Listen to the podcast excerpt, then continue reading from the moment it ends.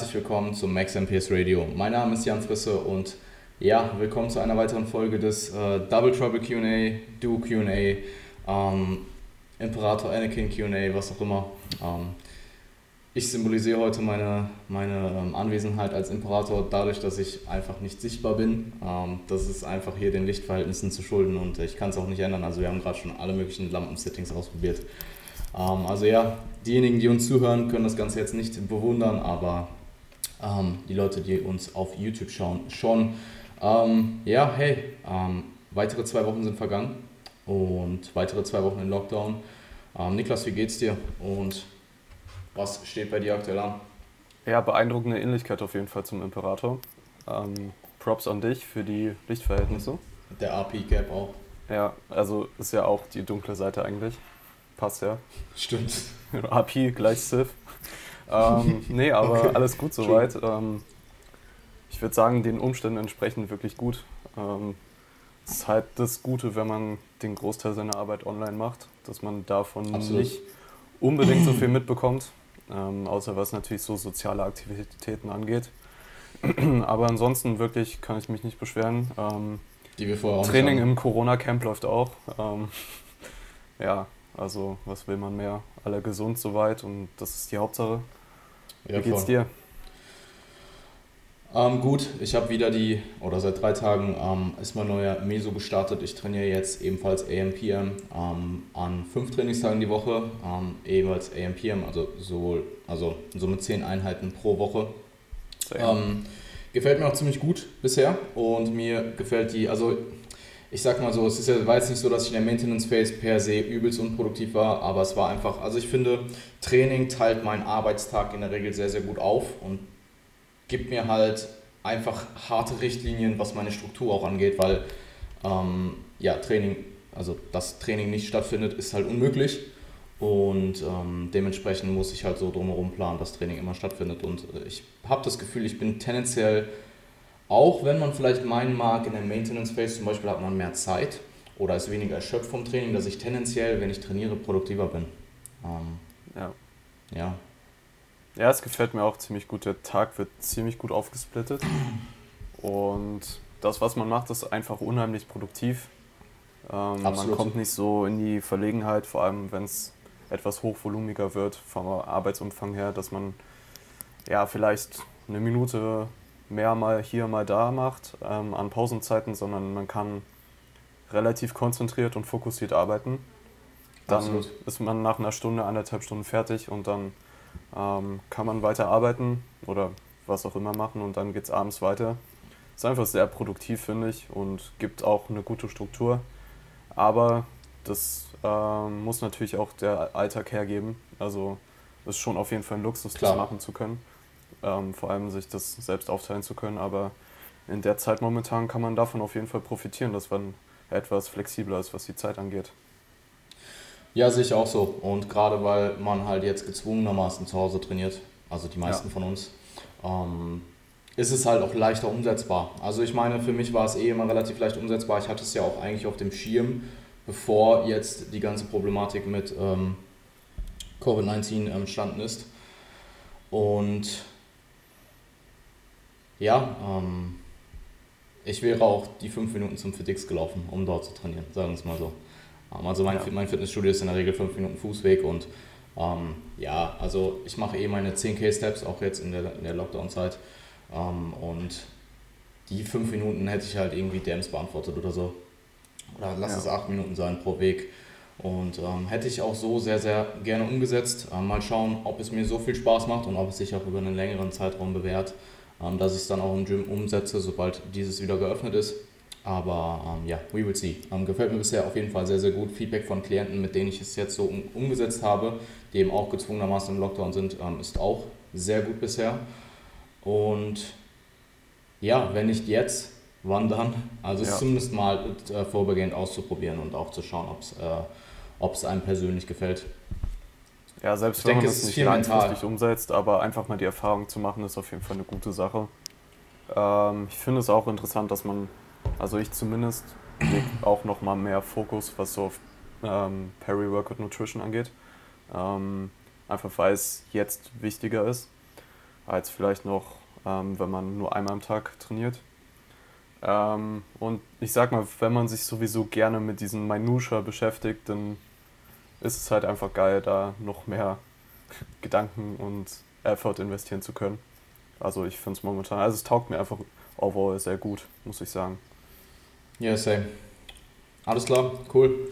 Ähm, wir haben wir mit der ersten Fall, Frage, oder? Ja, ja, ein, ähm, einige wirklich, wirklich gute Fragen reinbekommen. Es wird sehr interessant. Ja, vielen Dank für die ganzen Fragen, ähm, sowohl auf dem Fragenformular als auch bei Instagram. Ähm, ja, sehr gute Fragen, aber starten wir gleich mal. Und zwar hat Aaron-Kunert gefragt, Pausenzeiten bei unilateralen Übungen, zum Beispiel bei Bulgarian Split Squats, ist denke ich mal auch ziemlich relevant momentan, da viele Split Squats machen, gezwungenermaßen. Gezwungenermaßen. Oder generell unilaterale Arbeit, weil vielleicht die Load nicht ausreicht. Ja. ja. Ähm, kurzer äh, Rant an der Stelle. Amazon hat seit, will mir seit drei Wochen mein Gewicht liefern. Und ähm, ja, sie haben jetzt mittlerweile, also ich krieg, ich höre einfach gar nichts mehr, ich bekomme auch keine Rückmeldung mehr. Da steht immer noch, dass es ankommt, aber es kommt halt einfach nicht an. Und ich habe mir jetzt ähm, in der Tat nochmal weitere 40 Kilo aus Guss bestellt, was halt wesentlich teurer ist.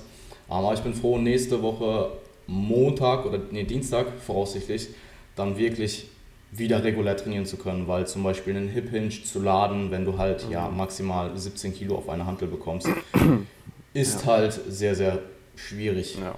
Ähm, und ja, ich habe jetzt die Möglichkeit, meine Hanteln entweder beide bis 42 Kilo oder eine eben bis 52 Kilo zu laden. Und das ist sehr, sehr cool. Das ist sehr gut, ja. Absolut. Auch, aber dann mit großen Plates, oder? Wie ist das mit um, der Range of ähm, Motion? Die oder? sind, nee, nee, nee, die sind, ähm, ich habe sie ausgemessen. Guss ist generell, also die, ich glaube, die Plastikplates, die Zähne, die sind extrem groß. Ja, ja. Ähm, die Gussplates sind 6 cm oder 5 cm größer als meine 5 Kilo Plastikplates. Ähm, also nicht wirklich viel größer. Ähm, also in jeglichen Hip Hinge und so weiter sollte ich damit ohne Probleme ausführen können. Und wahrscheinlich auch Presses, wobei ich keine Bank habe. Ähm, das wäre jetzt die nächste Investition, über die ich nachdenke. Ja, ja we will see. Ja, cool.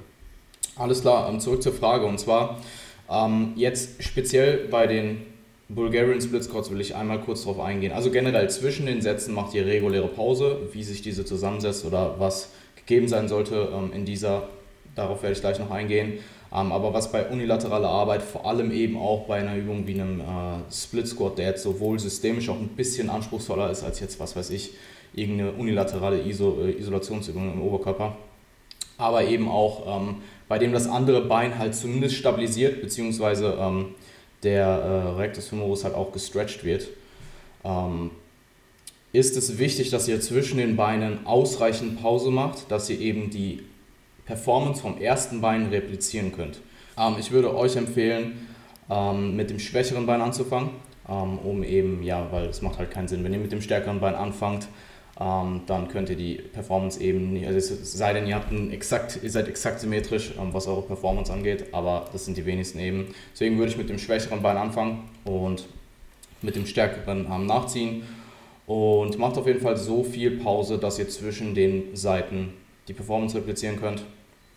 Ähm, generell ist bei einer Pausezeit wichtig, dass sich sowohl die lokale Ermüdung im Muskel irgendwo ähm, dass ihr diese halt absenkt, sodass ihr wieder ein produktives Set ähm, absolvieren könnt. Das heißt, alles über meinetwegen fünf oder sechs Wiederholungen, ähm, je nach Übung halt auch. Und ähm, systemische Ermüdung, ebenfalls extrem wichtig, dass ihr halt abwartet, ähm, dass sich diese eben wieder herunterreguliert. Ähm, mentale Ermüdung ist auch ein Faktor. Also selbst wenn ihr lokal, systemisch und kardiovaskulär wieder fit seid, dann ähm, aber ihr vom Kopf her einfach nicht wieder einen Satz machen könnt, gerade bei Übungen, die halt einfach ja, äh, mental doch durchaus sehr, sehr anspruchsvoll sind. Also meinetwegen ein sehr, sehr schwieriger oder sehr schwerer Deadlift. Mhm. Ähm, ja, meinetwegen eure Peak-Performance im Zyklus oder so, ähm, vor der ihr euch vielleicht auch mental sehr gut vorbereiten müsst. Ähm, das ist halt ebenfalls wichtig, dass die, diese sich regeneriert und eben kardiovaskuläre Ermüdung. Also ähm, ihr solltet einen relativ relativ normale Atmung haben, bevor ihr in den nächsten Satz geht, weil sonst wird euch, ähm, eure, werden euch eure Kardio, kardiovaskulären Kapazitäten halt beschränken. Und das ist in einem Resistance-Trainings-Setting ähm, in der Regel halt nicht sinnvoll. Ähm, und das gilt aber im Endeffekt auch zwischen, die, zwischen den beiden Seiten. Also das lässt sich so als allgemeine Empfehlung generell auf Pausezeiten äh, übertragen. Ähm, aber das gilt eben auch bei unilateralen Übungen zwischen den Seiten und ist bei einem Bulgarian Split, äh, Split, Split Squat, wie schon angesprochen, auch relevanter als jetzt bei einer unilateralen ISO im Oberkörper. Zum Beispiel, was weiß ich, ein unilateraler Curl, irgendwie Konzentrationscurls oder sowas. Oder Trizepsstrecken am Kabel einarmig. Ja, ich glaube, ein weiterer Punkt, der noch wichtig wäre, ähm, wären synergistisch arbeitende Muskelgruppen, die auch nicht zum limitierenden Faktor werden sollten. Also wenn wir jetzt speziell bei dem Beispiel Kurzhantel, BSS bleiben, dass es halt nicht zum Beispiel die Griffkraft ist oder auch nicht die Rückenstrecker, ähm, falls ihr den wirklich so schwer beladen solltet. Ähm, und einfach, dass die lokale ähm, Muskelgruppe, die ihr trainiert, wirklich zum limitierenden Faktor des Satzes wird und weder kardiovaskuläres System noch Nervensystem noch andere Muskelgruppen. Absolut, good point. Ähm, habe ich in der Tat, als ich mir vorhin Notizen gemacht habe, vergessen. Ähm, gut. Ja, so viel erstmal zu der Frage würde ich sagen. Ich denke, das beantwortet Absolut. das ganz gut. Voll. Ähm, wir haben in der, war es in der letzten Folge mit dem Süßstoff oder in der vorletzten? Das war, glaube ich. In der vorletzten, in der, in der ersten vorletzten war es, glaube ich. Ne? Ähm, du wolltest dazu ein Update geben. ja, inwiefern, also ich habe ja dem Rewe Qualitätsservice eine Mail geschrieben und sie haben mir geantwortet und haben mir gesagt, wie viel von den Süßstoffen da in, der, in einer 300 Milliliter Flasche drin sind. Das sind 12 Gramm Natriumcyclamat und 4,5 Gramm Natriumsaccharin.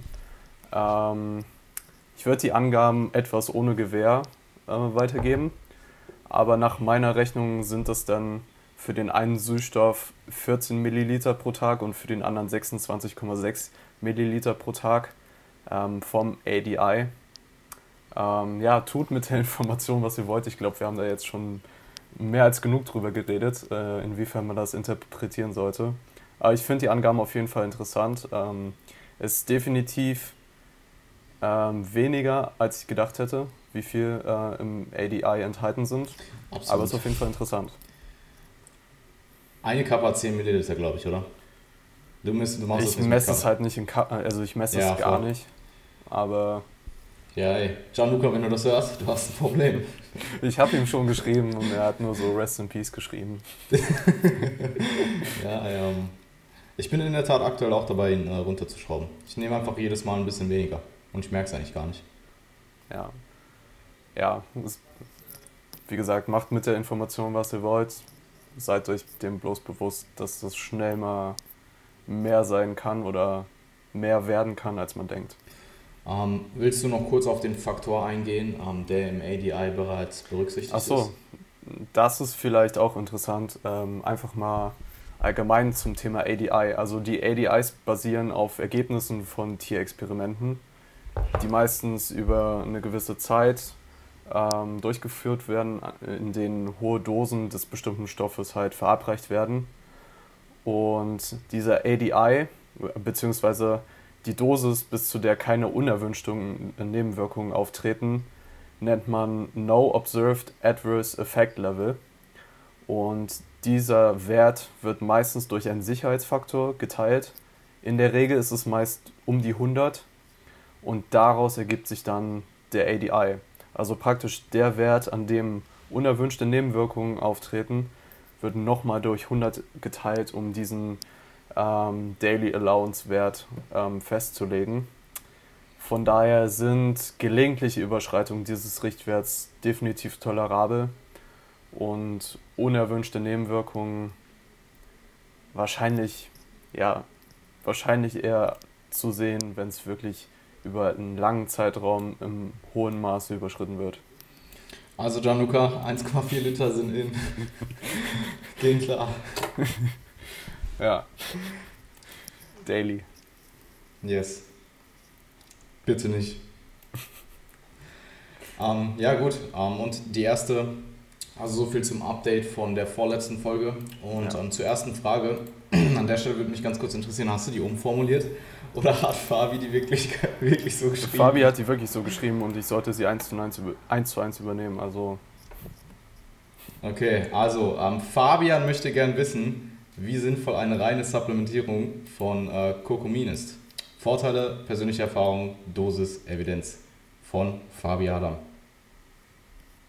Grüße an Fabi. Ähm, ja, ähm, sehr interessantes Supplement, in das ich mich die letzten Wochen sogar etwas eingelesen habe, ähm, weil es jetzt auch öfter ähm, beworben wird bei bestimmten Supplement-Firmen und deswegen fand ich es einfach sehr interessant.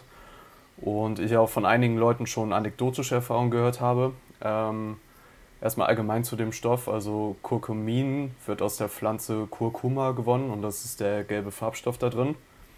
Ähm, es ist ein Polyphenol, das heißt, ähm, es ist ein Stoff, der die Antioxidantienkonzentration im Körper erhöhen kann und somit halt zum Beispiel ähm, reaktive Sauerstoffspezies hemmen kann, Entzündungsmarker senk senken kann ähm, und auch bei, speziell bei dem Kurkumin zum Beispiel auch äh, Hinweise auf Verbesserungen von Depressionen und Angstzuständen und vor allem auch Schmerzen gibt.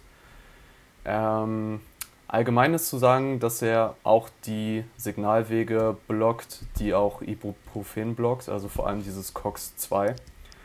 Ähm, und rein zur Supplementierung ist halt auch noch gesagt, es sollte, wenn möglich, in Formen konsumiert werden, die adäquat absorbiert werden können. Also Kurkumin, also dieses Polyphenol aus der Kurkuma-Pflanze, ist an sich, äh, kann an sich nicht gut absorbiert werden, hat eine relativ geringe Bioverfügbarkeit und sollte deswegen entweder mit Piperin, was so ein Schwarzpfefferextrakt ist, oder mit Lipiden konsumiert werden. Da gibt es auch ähm, bestimmte patentierte Formeln.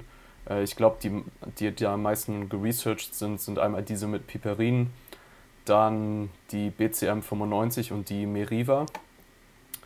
Und ja, um allgemein jetzt mal ein bisschen auf die eigentliche Frage zurückzukommen, ähm, inwiefern es ähm, ja, vorteilhaft sein kann, es zu supplementieren in Bezug auf Hypertrophietraining, ähm, gibt es ein Systematic Review, was ich gelesen habe, ähm, aus dem Jahr 2019. Das heißt, Does Acute Improvement in Muscle Recovery with Curcumin Supplementation Translate to Long-Term Training? Also es ist nicht spezifisch auf Hypertrophietraining, aber einfach auf Sporttraining abgezielt.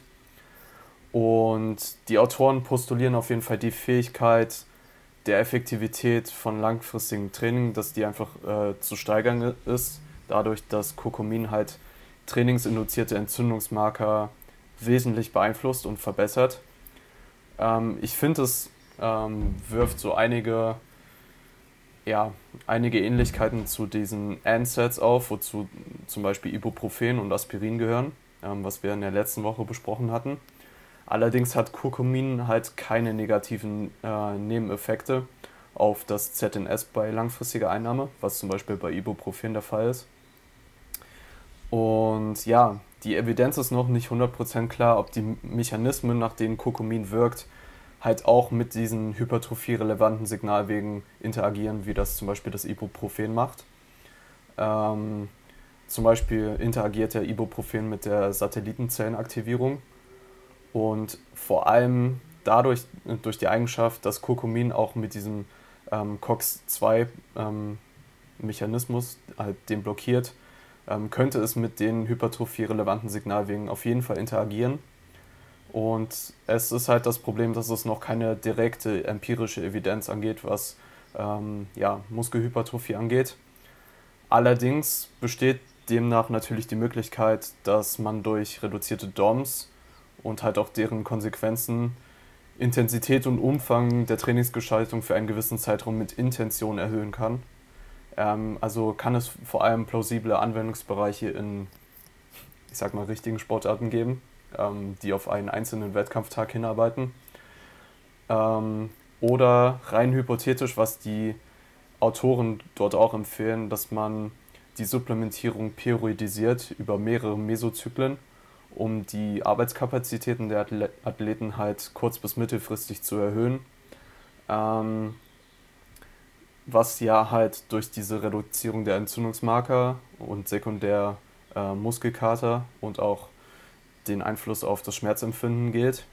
Allerdings habe ich mir da halt die Frage gestellt, inwiefern denn wirklich DOMs bzw. Muskelschäden in einem Trainingszyklus ähm, der limitierende Faktor sind. Ähm, das war so die Frage, die ich mir da gestellt habe, ähm, wenn es um die Anwendung geht. Und da würde mich mal deine Meinung interessieren, inwiefern du da wirklich eine Leistungssteigerung siehst, ähm, wenn es um, die, um das Management von Muskelkater geht. Eine Leistungssteigerung? Naja, dass halt die Sensation der, des Muskelkaters reduziert wird und du dadurch mehr trainieren kannst. Ähm, Keine Leistungssteigerung, einfach eine Kapazitätserhöhung. Okay, also grundsätzlich ähm, würde ich per se sagen, wenn du in einem regulären Trainingszyklus bist und du regelmäßig mit DOMs in die nächste Einheit gehst, also du überlappende, ähm, überlappenden Muskelkater hast, dass du in irgendeiner Form irgendeine Trainingsvariable verändern solltest, um eben das zu minimieren. Ähm, weil halt sonst die Frage ist, ob du zwischen den einzelnen Einheiten oder meinetwegen auch langfristig ähm, nur regenerierst oder auch eben auch adaptierst. Mhm. Ähm, weil du, ja, ähm, in der Regel, es ist, es ist eine schwierige Frage, es ist interessant, ich müsste ein bisschen länger darüber nachdenken. Ähm, also ich finde es auf jeden Fall im Kontext von anderen Sportarten, die auf jeden Fall auch mehr Fähigkeiten in sich tragen, ähm, zum Beispiel eine Teamsportart, die zum Beispiel auch Speed Development oder Skills und Ausdauer und solche Aspekte halt beinhaltet. Das eh. Das eh. Dass es da mehr äh, Application, mehr Anwendung findet. Ja. Ähm, aber inwiefern du wirklich im Training von akuten bis chronischen Muskelkater äh, dauerhaft eingeschränkt bist und dass dein Training, dein Trainingsumfang reduziert, ist halt die Frage, die ich mir da stelle. Ja, also ich ähm, bin auch der Meinung, dass es definitiv mehr Anwendungsmöglichkeiten in anderen Sportarten gibt. Ähm, weil es ist ja zum Beispiel, sorry, es ist ja zum Beispiel auch bei, okay, was wolltest du sagen? Äh, ich wollte nur kurz dazu noch sagen, ähm, dass es ja noch nicht mal direkte empirische Evidenz dazu gibt, ob ähm, dieser Mechanismus, äh, über den Kurkumin funktioniert, ob der vielleicht auch sich negativ auf Hypertrophie-Signalwege auswirkt. Also das ja. steht ja noch nicht mal fest. Ja, also es ist auch kein Safe-Bet-Supplement, wo du dir relativ sicher bist, dass es keinen Schaden verursacht, wo, der, wo die Wirksamkeit aber eben auch noch nicht ähm, ganz klar ist, sondern ähm, ja, das gehört für mich so in die Kategorie Supplement, die ich potenziell wahrscheinlich eher nicht ausprobieren würde, solange, da nicht mehr, solange es da nicht mehr Evidenz zu gibt. Ja, es ist relativ ähnlich zu dem Thema Supplementierung von Antioxidantien. Gibt es auch einen sehr mhm. guten Artikel von Eric Trexler bei Stronger by Science zu. Ähm, obwohl es da der Fall ist, dass es halt schon zumindest mechanistische und akute Evidenz dafür gibt, dass halt hypertrophie-relevante Signalwege negativ beeinflusst werden, aber das sich halt wieder nicht im Real Life widerspiegelt, ähm, wenn es um chronische Trainingsadaptionen geht. Ähm, das ist halt wieder dieses Ding. Ähm, ja, es kann den Signalweg beeinflussen, aber wie viel Impact hat es dann ja. letztendlich auf deine wirklich Real-Life-Trainingsadaption? Ich finde es ein Paper, interessantes dadurch, Supplement, dazu aber so dosiert, oder?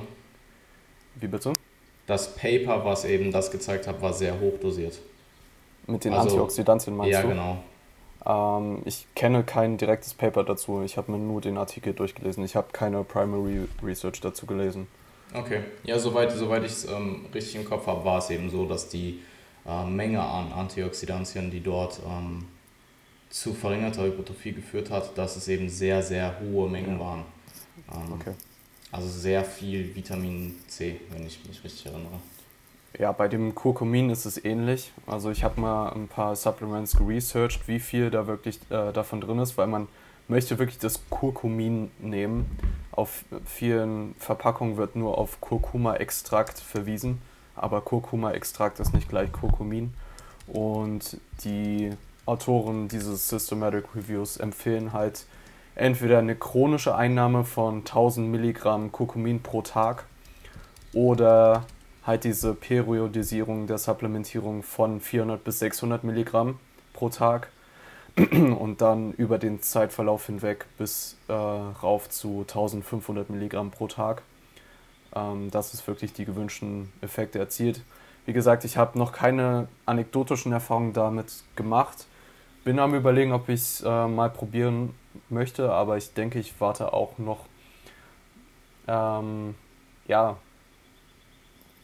weil ich mir halt nicht sicher bin, inwiefern es wirklich den Benefit hat, DOMs zu reduzieren, wenn DOMs nicht der limitierende Faktor für den Trainingsprogress sind. Ja. Ähm, ja, man könnte natürlich irgendwo argumentieren, dass wenn du äh, reduzierte DOMs hast, dass du insgesamt mehr Umfang fahren könntest. Mhm. Ähm, aber weniger DOMs heißt ja nicht wirklich, dass sich dein MRV vergrößert. Oder erhöht. Nicht, also ich würde, ich würde nicht sagen, dass es eins zu eins korreliert, aber es korreliert schon miteinander. Also dein MAV, wenn du jetzt, wenn du jetzt dein MAV für, ähm, für eine bestimmte Muskelgruppe hernimmst und du machst jetzt für diese Muskelgruppe komplett neue Übungen und du mhm. hast übertrieben starke DOMs, ähm, wenn du dir, also meinetwegen, du lässt das Volumen komplett gleich und du hast sehr, sehr starke DOMs dadurch, dass es einfach ein neuartiger äh, Stimulus ist durch eine neue Übung, eine andere Bewegung, ähm, vielleicht ja. unterschiedliche ähm, Akzentuationen von bestimmten Bewegungs, ähm, Bewegungsmustern, dass du dann erstmal verstärkt DOMs bekommst. Das schränkt ja schon irgendwie deine Kapazität ähm, ein, einen bestimmten Trainingsumfang zu fahren.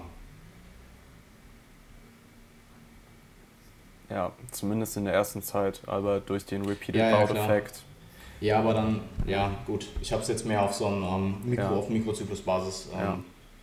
bedacht. Es war übrigens Vitamin C und Vitamin E. Ja. Alles klar. Ja, ich finde ähm, neuartige Supplements oder Supplements, die mehr und mehr, wo mehr und mehr Research rauskommt, die vielleicht auch vielversprechend ist. Ähm, man kann durchaus bestimmte Supplements, auch wenn noch nicht 100% bewiesen ist, dass ja, du eben den gewünschten Effekt damit erzielst, ähm, trotzdem nutzen, wenn es eben relativ klar ist, dass du keinen Nachteil dadurch hast. Und wenn, also dann kann man halt ähm, überlegen, hey, so und so viel kostet das Supplement, ich probiere es einfach aus oder ähm, ja, wie auch immer. Ich habe halt der, der Kosten-Nutzen-Faktor ist es mir wert, also in dem Fall halt das, was das Supplement kostet, den potenziellen Effekt mitzunehmen, weil es hat keinen Nachteil. Wenn aber die Nachteile noch nicht ganz erforscht sind, ist es für mich halt einfach ein Supplement, wo ich sage, hey, ist vielleicht interessant, aber würde ich aktuell nicht konsumieren. Ich würde vielleicht abschließend sagen, dass es wahrscheinlich nicht das nächste Kreatin ist. Und selbst Kreatin hat eine relativ kleine Effekt-Size, also ja, ja, Supplements halt. Ja. Die nächste Frage kam von Moritz und zwar: Inwiefern unterscheiden sich die verschiedenen Leckel-Varianten, falls überhaupt? Wenn ja, wann macht es Sinn, welche zu nutzen? Im Kontext der weiteren Übungsauswahl, zum Beispiel ADL, Conventional? Ähm, gute Frage an der Stelle erstmal. Ähm, ich, wir sind beide nicht die belesensten in Anatomie, ähm, aber ja, we will see. wir haben uns auf jeden Fall, äh, wir haben beide unsere, unser bisschen Research gemacht und ähm, also das Ganze nochmal aufzufrischen, ich denke, die Basics in Anatomie haben wir beide gut drauf und sollte man definitiv auch als Trainer drauf haben. Ähm, ganz kurz, der Bizeps femoris ist ein äh, biartikulärer Muskel. Ähm, der, lange, äh, der lange Kopf streckt die Hüfte, beide, Beuge, äh, beide Köpfe beugen das Knie. Ähm, der kurze Kopf wird nur im Leg Curl trainiert und dementsprechend würde ich ähm, euch eben empfehlen, auf jeden Fall auch einen Leg Curl neben einem Hip Hinge auszuführen, wobei der lange Kopf eben nur in der Hüftextension, also in dem Hip Hinge trainiert wird. Und ähm, es gibt andere Funktionen, aber die sind eher, irrelevant für Hypertrophiepotenzial.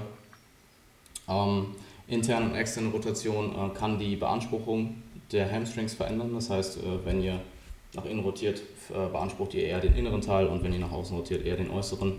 Und ähm, kurz noch auf die Wade würde ich äh, eingehen. Da würde mich auch äh, deine Meinung noch zu interessieren, weil der Einfluss eines Teils der Wade, ähm, nämlich der äh, Gastrocnemius, ähm, der ist ebenfalls für Kniebeugung verantwortlich. Und je nachdem, ob du halt Dorsalflexion oder Plantarflexion hast, andersrum, Dorsalflexion oder Plantarflexion, hast du eben äh, mehr oder weniger Involvierung der Wade. Ähm, das hat eben den Grund der aktiven bzw. passiven Insuffizienz weil die Wade ebenfalls über zwei Gelenke läuft. Ähm, da würde mich mal deine Meinung interessieren, wie du es einfach praktisch machst im mhm. Training. Also theoretisch halt, wenn du deine, deine, ähm, deine Zehenspitzen zu dir ziehst, also in Dorsalflexion bist, dann hast du mehr Involvierung der Wade, kannst dementsprechend ein bisschen mehr besser performen vermutlich, weil du halt ja, deine Wade involvierst und vice versa, wenn du eben Plantarflexion ausführst, dass du deine Wade halt rausnimmst und ähm, ja. dementsprechend etwas weniger gut performst oder einfach von den Nummern her zumindest ähm, weniger gut performst. Also ich finde das Setup einfach deutlich stabiler, ähm, wenn das Fußgelenk angewinkelt ist. Und deswegen mache ich es so. Es fühlt sich einfach besser an für mich, rein an anekdotisch. Um, ähm, ja, ich äh, ziehe sie auch zu mir. Also ich habe auch einfach, weil es ist halt leichter, das zu halten, wie du schon gesagt hast, es ist halt leichter zu halten. Und du hast halt einfach immer die gleichen Bedingungen. Und ähm, es ist jetzt nicht so, als hättest du die Rap nur geschafft, weil du jetzt plötzlich von äh, Plantarflexion und Dorsalflexion ähm, ähm, deine Wade eben gestellt hast oder dein Fußgelenk. Ja, ja. Ja, gut. Ähm, War es das von deiner Seite? Nein, nein. Ähm, ich okay. habe mir zum liegenden ähm, bzw. zum stehenden Leg halt notiert, dass ähm, da eben die aktive Insuffizienz vorhanden ist. Ich habe jetzt einfach mal eine Definition aus dem Internet genommen, einfach ja, um das hier möglichst schnell und effizient äh, einmal zu erklären.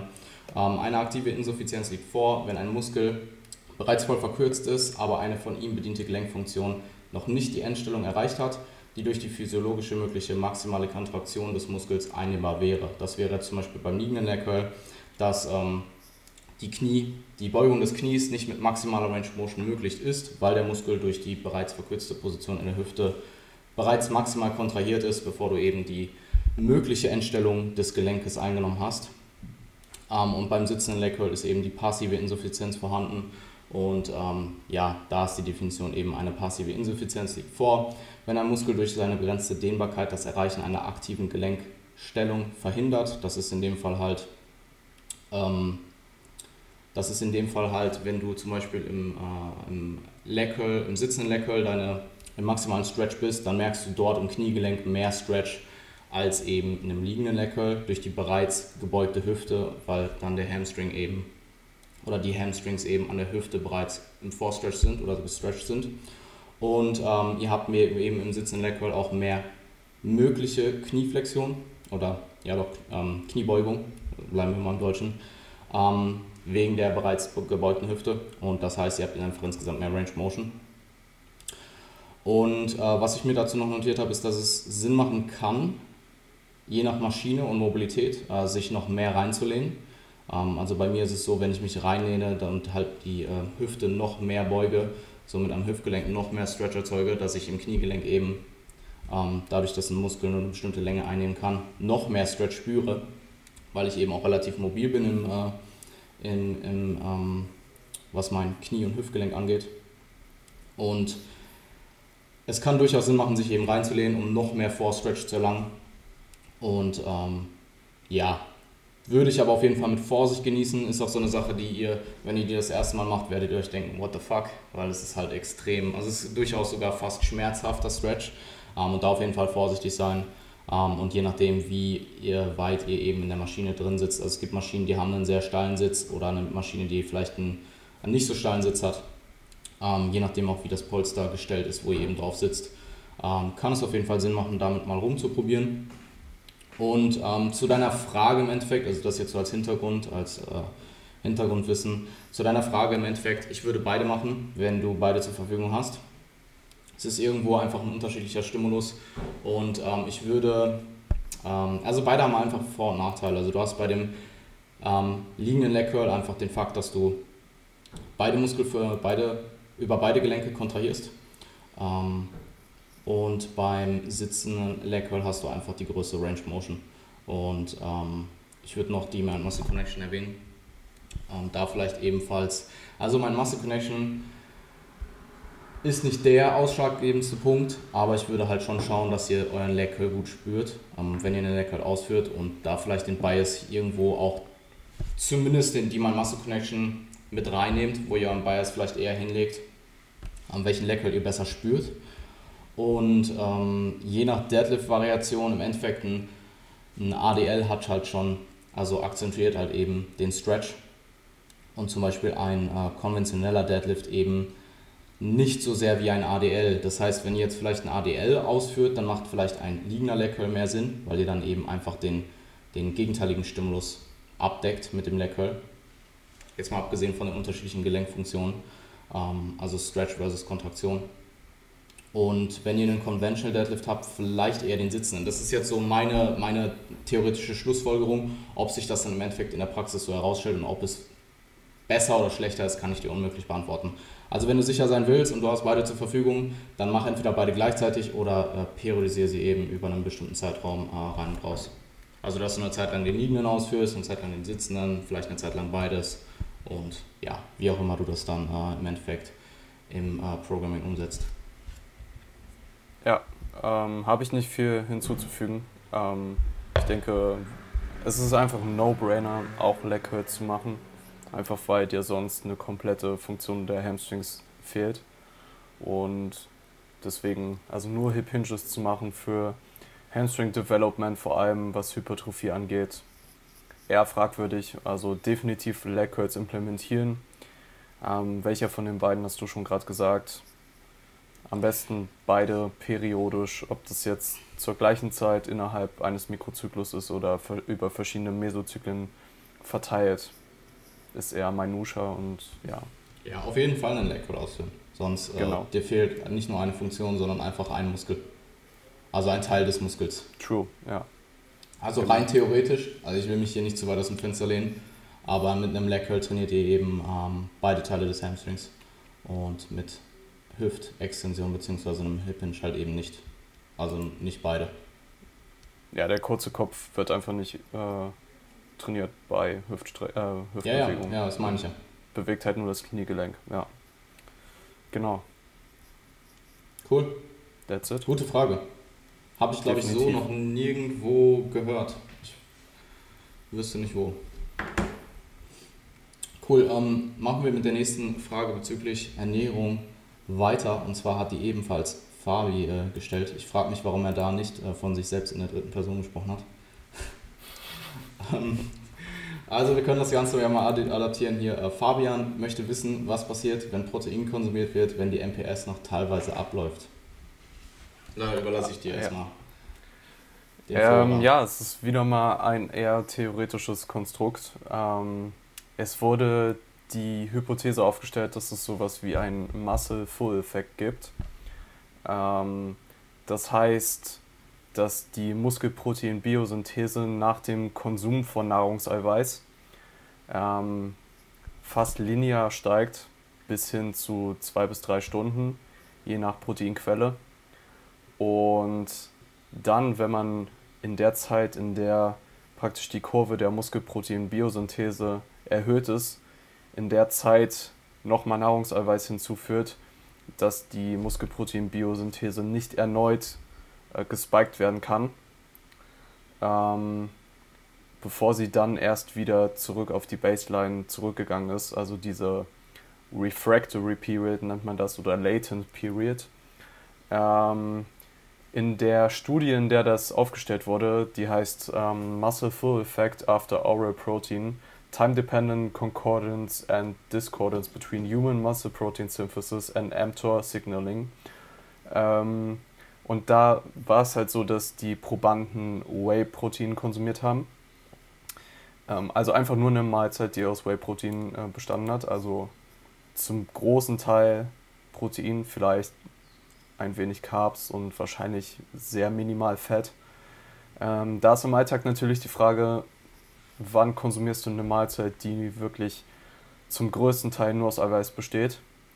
Und dann hast du halt ähm, durch Dinge wie ähm, andere Makronährstoffe und Proteinquelle und so weiter und so fort, ähm, wird die Absorption meistens noch verlängert. Das heißt, diese, ähm, dieser Anstieg und auch der Abfall der MPS wird sich wahrscheinlich noch weiter herauszögern.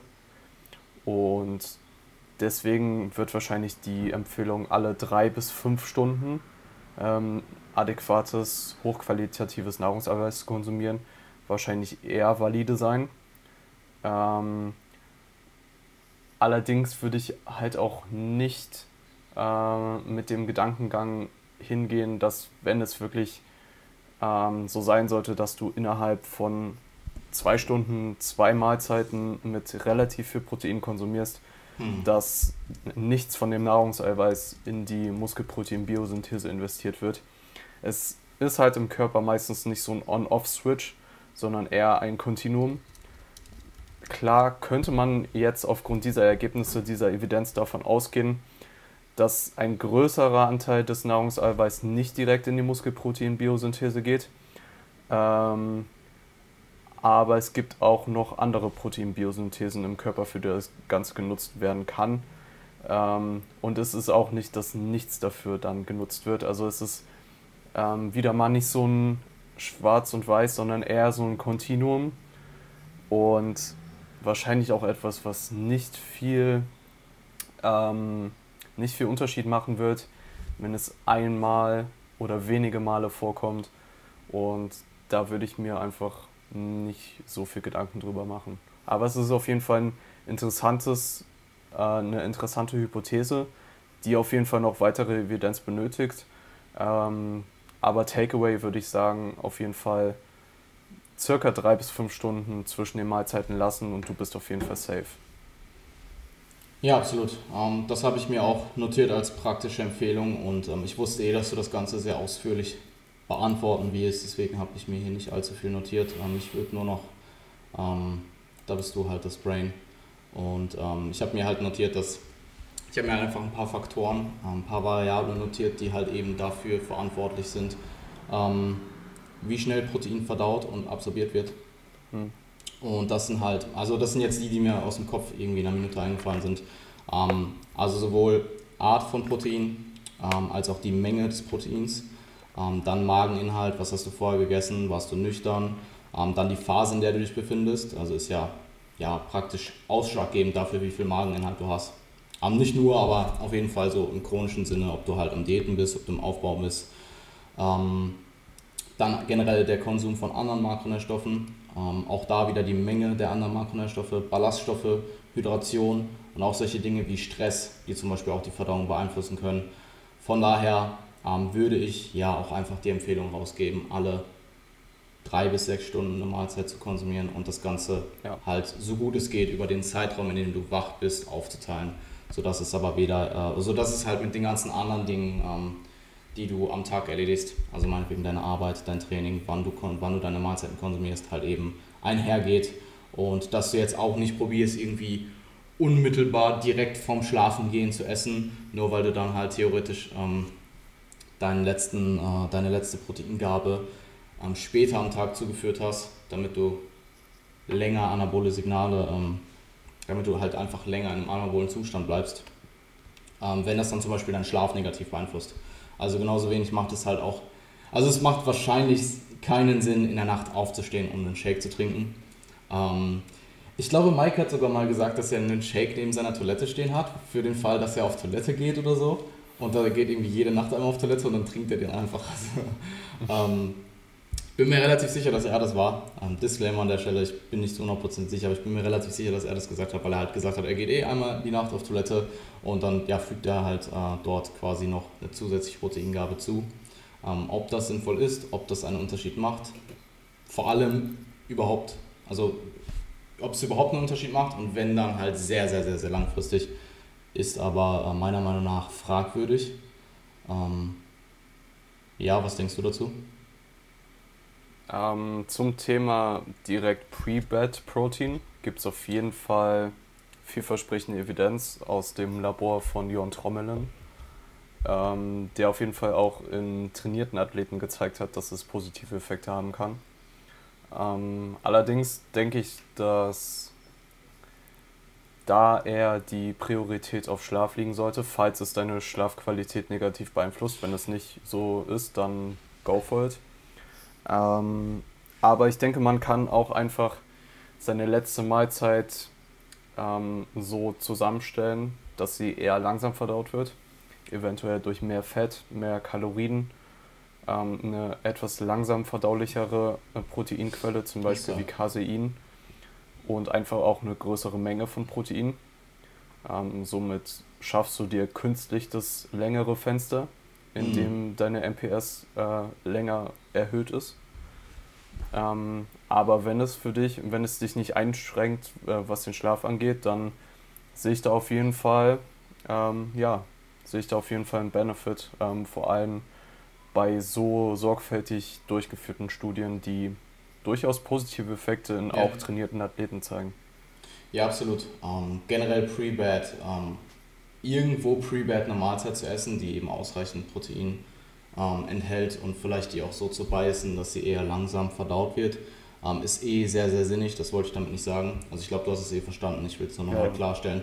Mir ging es darum, dass du nicht direkt nach dem Aufstehen einen Whey Shake exen musst und ähm, vielleicht nicht bevor du schlafen gehst, äh, eine 1000 Kalorien Mahlzeit essen soll, vor allem wenn es eben deinen Schlaf negativ beeinträchtigt. Und das habe ich durchaus einige Male gehört und ich denke so, ein, ja. zwei Stunden vor dem Schlafengehen zu essen, um runterzukommen und dann ins Bett zu gehen, ist äh, für die meisten the way to go. Also wenn mir jemand sagt, hey, mein Schlaf ist nicht so on point und ich esse direkt vorm Schlafengehen, also wirklich unmittelbar, ähm, mhm. dann würde ich vielleicht da mal ansetzen. Also klar gibt es andere Variablen, die da einen Einfluss haben, aber es könnte durchaus deinen Schlaf positiv oder negativ beeinträchtigen.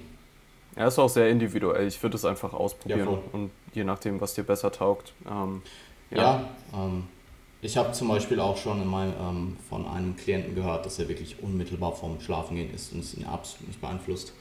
Ähm, ob es dann halt irgendwo, ob man es dann halt wegen oder ob der, derjenige das halt gut reflektieren konnte, vielleicht weil er das andere auch noch nie ausprobiert hat, ist wieder eine andere Frage, aber ähm, ja. ich habe auf jeden Fall schon einiges, ähm, einige äh, individuelle Unterschiede dort feststellen können. Definitiv, ja. Gut, äh, nächste Frage. Und zwar nochmal von Aaron Kunert. An welchen Faktoren kann es liegen, dass sich die Form während einer Maintenance Phase verschlechtert?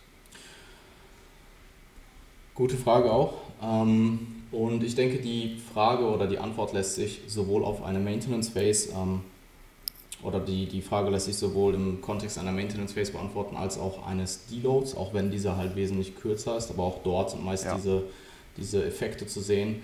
Und zwar ähm, ist das primär der Fakt, dass du einfach das Trainingsvolumen fehlt und ähm, mehr Trainingsvolumen, als du in einer Maintenance Phase ähm, absorbieren würdest, führt eben zu weniger vollen Glykogenspeichern ähm, und vor allem eben auch weniger Cell Swelling und Muskelschäden. Und ja, generell Entzündungen ziehen halt Wasser in die Zelle und das kann halt dann einfach diesen, das kann den Look beeinflussen, dadurch, dass du diesen, wir, wir haben uns schon einige Male unter, darüber unterhalten und ich habe einfach keinen, oder wir haben einfach keinen besseren Begriff dafür. Diesen chronisch, du verlierst halt diesen chronischen Pump, den du mit dir äh, rumträgst, wenn du relativ hochfrequent, also zweimal alle Muskelgruppen und mehr deine, deinen Körper trainierst. Und ähm, den verlierst du halt, wenn du in einer Maintenance Phase bist, einfach weil das Trainingsvolumen ähm, oder der, der Trainingsumfang nicht so hoch ist. Und ähm, wenn du aus einer Diät kommst, also ich habe mir auch noch was zum Diät-Setting notiert, wenn du jetzt zwischen zwei längeren Diäten eine Maintenance Phase machst, dann ist es meistens so, dass du durch die mehr Kalorien, also da ist es ein Faktor aus beiden, ähm, also sowohl Training als auch Ernährung, dass du eben das Fehlen, also das Trainingsvolumen fehlt dir, weil du in der Maintenance Phase zwischen zwei Diäten in der Regel auch weniger hochvolumig trainierst und dass du halt wieder deutlich mehr Kalorien zuführst, die Glykogenspeicher sich erstmal füllen und ähm, oder erstmal zumindest bis zu einem bestimmten Grad füllen. Es wird dann wieder gekontert durch das weniger Trainingsvolumen ähm, und du vermutlich auch Wasser ziehst durch andere Variablen, wie zum Beispiel Salzkonsum, wenn du einfach wieder mehr Kalorien zuführst und ähm, vielleicht mehr Salz konsumierst, insgesamt mehr Carbs konsumierst. Und ja, du kriegst halt einfach diesen, also im Bodybuilding wird es halt immer diesen, du ziehst Wasser genannt. Ich glaube, da gibt es keine wirkliche wissenschaftliche Definition für. Also ein bisschen diesen Puffy. Wassereinlagerung. Well done, touché. Ja, voll, absolut. Nee, ich meinte nur für das, ähm, ja, im, im Bodybuilding-Kontext gibt es dafür halt einfach, also es wird halt, das ist so das, was ich höre. Ich habe Wasser gezogen. Ja. Und es ist halt sehr, ja, die meisten Leute, die gesagt haben, sie haben Wasser gezogen, sind vielleicht, oder haben zum Wettkampf in Wasser gezogen, sind vielleicht einfach nur nicht ganz lean gewesen. Ähm, das sieht man dann auch sehr oft. Also im Endeffekt. Ist nur Wasser. Ist nur ja, Wasser. ist nur Wasser. Wenn ihr lean seid, seid ihr lean. Und da wird auch etwas Wassereinlagerung in den meisten Fällen ähm, keinen großen Einfluss haben. Ähm, beziehungsweise vice versa, weniger Wassereinlagerung, wenn ihr nicht lean seid, macht euch halt auch nicht lean. Oder ähm, bringen euch in das Shape, in, der ihr, in dem ihr vielleicht hättet sein wollen. Das ist aber auch gar nicht das Thema. Ähm, das war es im Endeffekt von meiner Seite. Es ist halt eben meistens auch im Deload präsent, ähm, wobei ich im Deload auch durchaus einige Szenarien hatte, wo sich der Look von ähm, Individuen verbessert hat. Ähm, meistens durch die Stressreduktion, die dann äh, aufgrund von äh, weniger ja, Trainingsvolumen voll. und einfach dem ähm, isokalorischen Zustand ähm, ja, das Stresslevel wird in der Regel besser. Ich fand es in deiner Prep ganz interessant, ähm, dass du so in der ersten Hälfte vom Deload tendenziell immer besser ausgesehen hast. Also der Look wurde besser, einfach dadurch, dass die Glykogenspeicher langsam voller wurden. Aber dann so ab der zweiten Hälfte waren sie halt voll und dann kam halt dieser leicht wässrige Spilled-Look einfach. Hm. Ähm, das, kann man, das kann man halt vor allem beobachten, wenn man signifikant niedrigen Körperfettanteil hat. Und wenn du in der Off-Season bist, ja, macht es vielleicht nicht so viel Unterschied vom Look her. Vielleicht für dich rein subjektiv, aber objektiv wahrscheinlich eher nicht. Ja, good point. Also kein anderer Mensch kann es wahrscheinlich feststellen, außer du. Ähm, ja. Oder vielleicht dein Coach, wenn du gute Bilder machst. Und dein Coach ein gutes Auge hat. Alles klar, cool. Okay. Ähm, gab es noch eine Ernährungsfrage? Ich glaube nicht, oder? Ähm, nein, Ernährung waren nur diese zwei von Fabi. Willst du ähm, irgendeine Trainingsfrage machen? Also welche würdest du dir, welche würdest du gerne machen? Ähm, ich würde die GPP-Work okay. ganz interessant finden. Ja, ja. ich, ich finde ich find sie auch super interessant. Ich habe dazu auch ziemlich viel notiert. Mal schauen, ob wir, ja, ähm, was wir dafür Übersch Überschnitte haben. Let's go for it. Überschneidung haben. Alles klar. Also, ähm, Fabian möchte gerne wissen, ist GPP-Work in einer Erhaltungsphase sinnvoll? Von Fabi Adam. Also, ich bin davon ausgegangen, dass er unter GPP General Physical Preparedness ja, ja, meint. Das meint er. Okay. Ähm, also das Konzept hat halt vor allem Anwendungen in Sportarten außerhalb des Bodybuildings. Ähm, du willst halt in einer ausreichend guten Shape sein, um dann in der Season, sage ich mal, spezifisch für deine Sportart trainieren zu können. Das heißt, dass zum Beispiel gewisse Faktoren wie äh, deine kardiovaskuläre Fitness oder dein Muskelquerschnitt ähm, alle eine gute Grundlage bilden, dass du halt optimal in deinem spezifischen Sport performen kannst.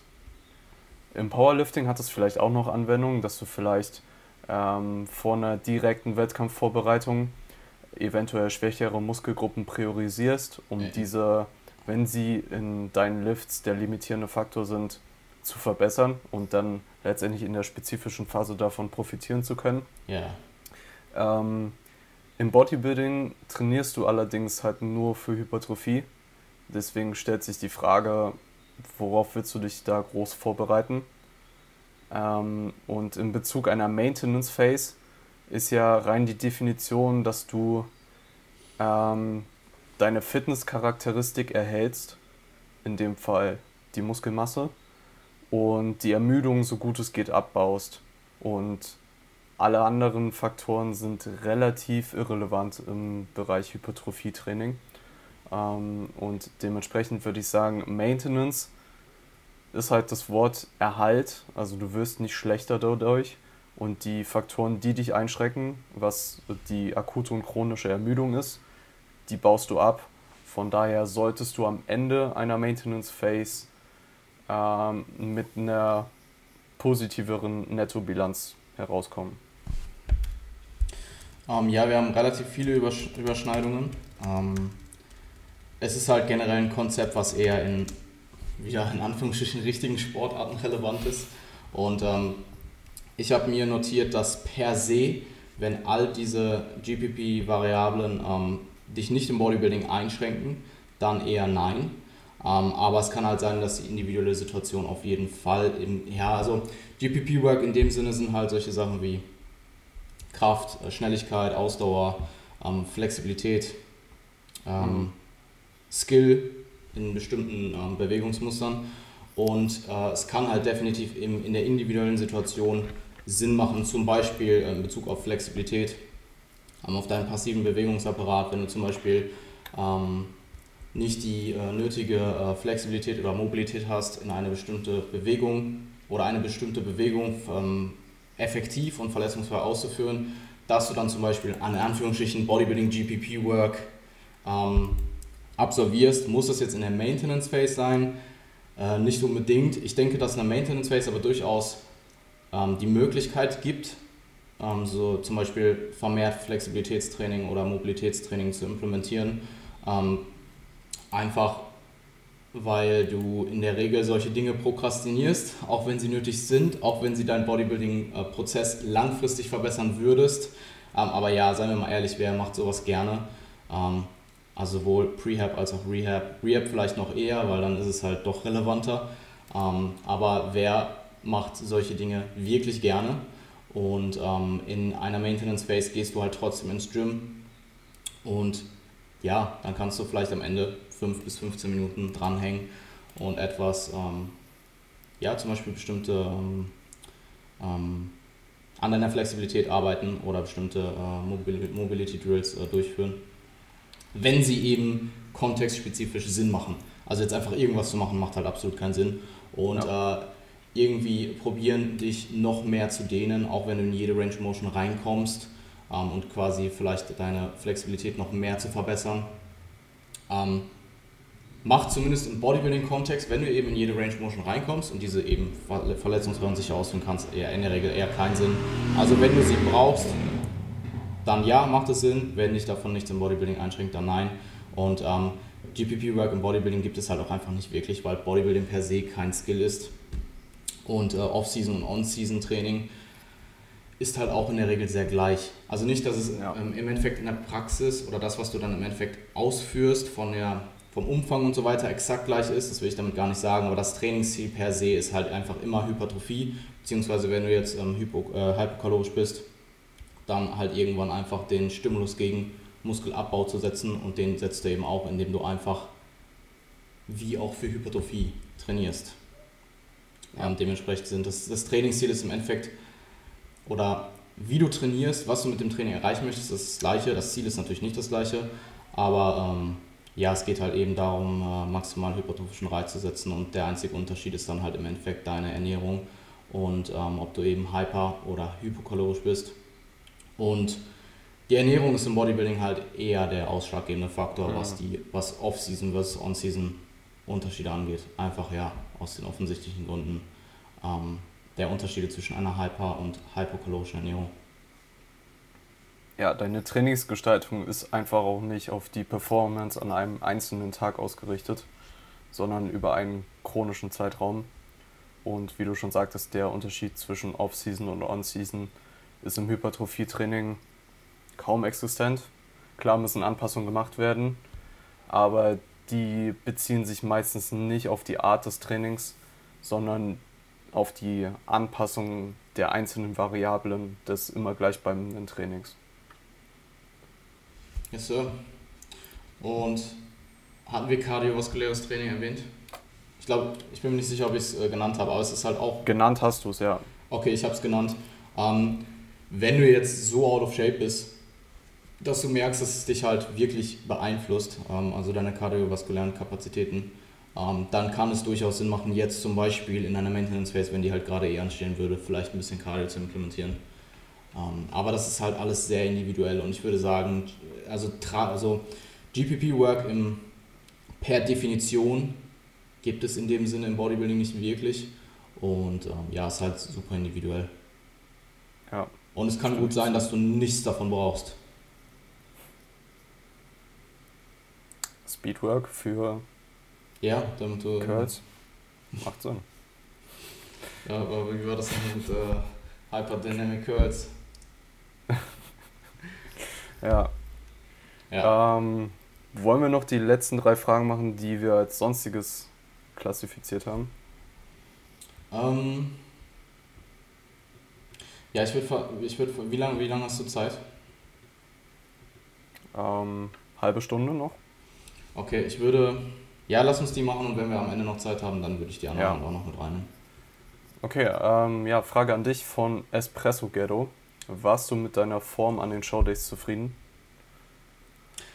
Ähm, Retro-Perspektive auf jeden Fall deutlich mehr als im Moment. Ähm, da muss ich halt sagen, also meine, ähm, meine Rationalität gegenüber meiner Physik hat sich in den letzten, war bis drei Wochen out extrem gut. Also ich war auch drei Wochen out super zufrieden mit der Form. Ähm, dann war ja damals, bin ich dann von, äh, da war ich ja in Wien, also drei Wochen out war ich in Wien, habe dort meinen letzten Mesozyklus beendet, habe dann den Delo Diet Break äh, initiiert und wie du schon angesprochen hattest, hat sich da der Look in der Regel eher verschlechtert. Und das Ganze war dann halt in Kombination mit, ich äh, fliege nach Hamburg, damit wir von dort aus ähm, dann zusammen nach Dänemark fahren, um dann da Jeff oder ja ihr, wir alle, ähm, damit ich dort halt für Jeff als Coach vorhanden war und wir halt alle als Unterstützung. Und, und Tanja. Ähm, wie bitte? Und Tanja, die auch ihren Wettkampf hatte. Stimmt, ja, absolut. Tanja natürlich auch. Ähm, und jetzt hast du mich ein bisschen aus dem Kontext gerissen. Ähm, Sorry. Ja, es war halt die Kombination aus Deload, Diet Break, Reisestress und ähm, dass ich da einfach nicht mehr wirklich zufrieden war. Also die Woche war so die Woche, die initiiert hat, dass ich weniger zufrieden mit der Form war. Dann war ich wieder in Deutschland für eine Woche. Geplant war halt den, ähm, ähm, eine, eine reguläre Trainingswoche zu fahren und ähm, soweit ich mich erinnern kann, auch nochmal ähm, leicht zu diäten, nicht mehr so aggressiv wie davor, auch noch in Wien.